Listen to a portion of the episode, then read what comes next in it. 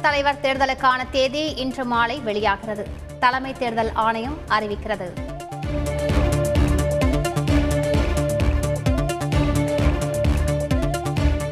ஆயிரத்து அறுநூற்று இருபத்தேழு கோடியே எண்பத்தி மூன்று லட்சம் மதிப்பில் பாரத் நெட் திட்டம்.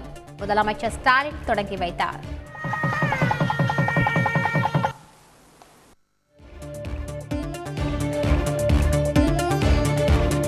அரசு பள்ளிகளில் எல்கேஜி யூகேஜி வகுப்புகள் தொடர்ந்து இயங்கும். பள்ளி கல்வித்துறை அமைச்சர் அன்பில் மகேஷ் பொய்யாமொழி அறிவிப்பு.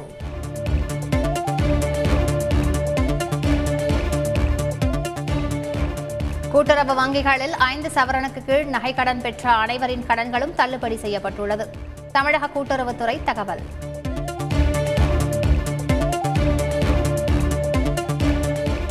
இயக்குனர் விக்னேஷ் சிவனை கரம் பிடித்தார் நடிகை நயன்தாரா ரஜினிகாந்த் சரத்குமார் விஜய் சேதுபதி நேரில் வாழ்த்து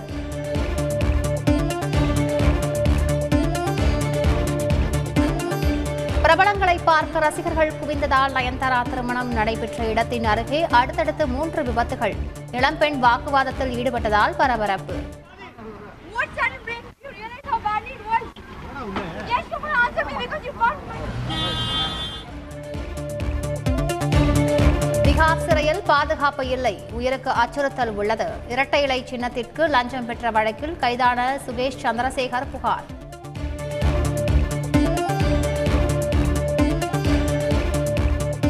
சென்னை மயிலாடுதுறை காரைக்காலில் ஒன்பது இடங்களில் என்ஐஏ அதிகாரிகள் சோதனை. ஐஎஸ்ஐஎஸ் மற்றும் கிலாபாத் தீவிரவாத இயக்கங்களோடு தொடர்புடையவர்களை கைது செய்யப்பட்ட வழக்கில் அதிரடி. சென்னை வடபழனியில் இரண்டு ஆண்டுகளுக்கு பின் நடைபெற்ற தேரோட்டம். ஏராளமான பக்தர்கள் வடம் பிடித்து தரிசனம்.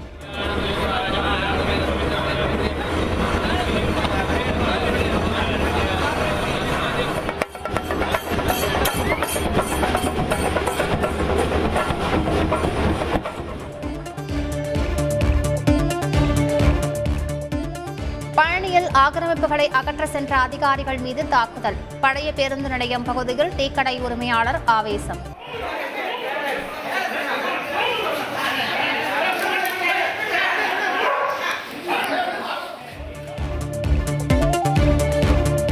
பரதநாட்டிய கலைஞர் ஜாகர் ஹுசேன் மீதான பாலியல் புகார் புனையப்பட்டது. ஆசிரியை அளித்த புகாரை விசாரித்த விசாகா கமிட்டி அறிவிப்பு.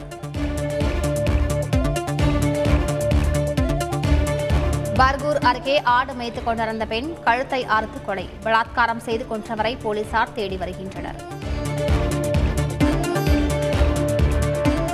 கர்நாடக மாநிலம் மாண்டியாவில் தலை துண்டிக்கப்பட்ட நிலையில் கிடந்த பெண்களின் சடலங்கள். கைரேகைகள் கொண்டு ஆதார் மூலம் போலீசார் விசாரணை.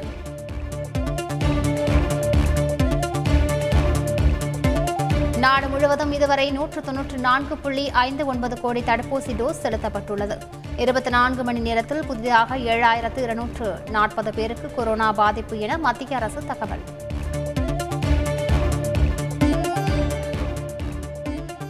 நேஷனல் ஹெரால்டு வழக்கில் ராகுல் காந்தியிடம் பதிமூன்றாம் தேதி அமலாக்கத்துறை விசாரணை.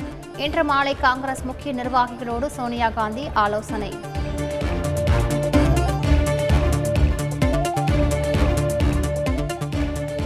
கொரோனா பாதிப்பால் விசாரணைக்கு ஆஜராக மூன்று வார அவகாசம் வேண்டும். அமலாக்கத்துறையிடம் காங்கிரஸ் தலைவர் சோனியா காந்தி கோரிக்கை.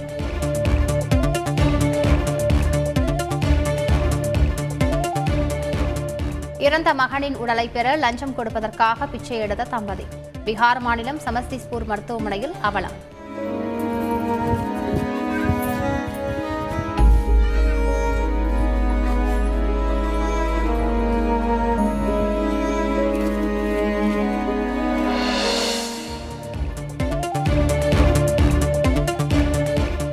கராச்சியில் தமிழர்களுக்கு சொந்தமான மாரியம்மன் கோயில் மீது தாக்குதல். நபிகள் குறித்த சர்ச்சையால் பாகிஸ்தானில் இந்துக்கள் மத்தியில் அச்சம்.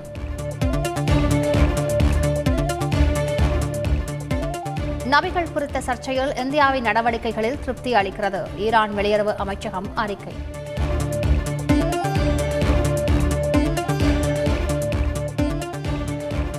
இலங்கையின் முன்னாள் நிதியமைச்சர் வசில் ராஜபக்சே எம்பி பதவியை ராஜினாமா செய்தார். அரசியலில் தொடர்ந்து செயல்பட போவதாக அறிவிப்பு.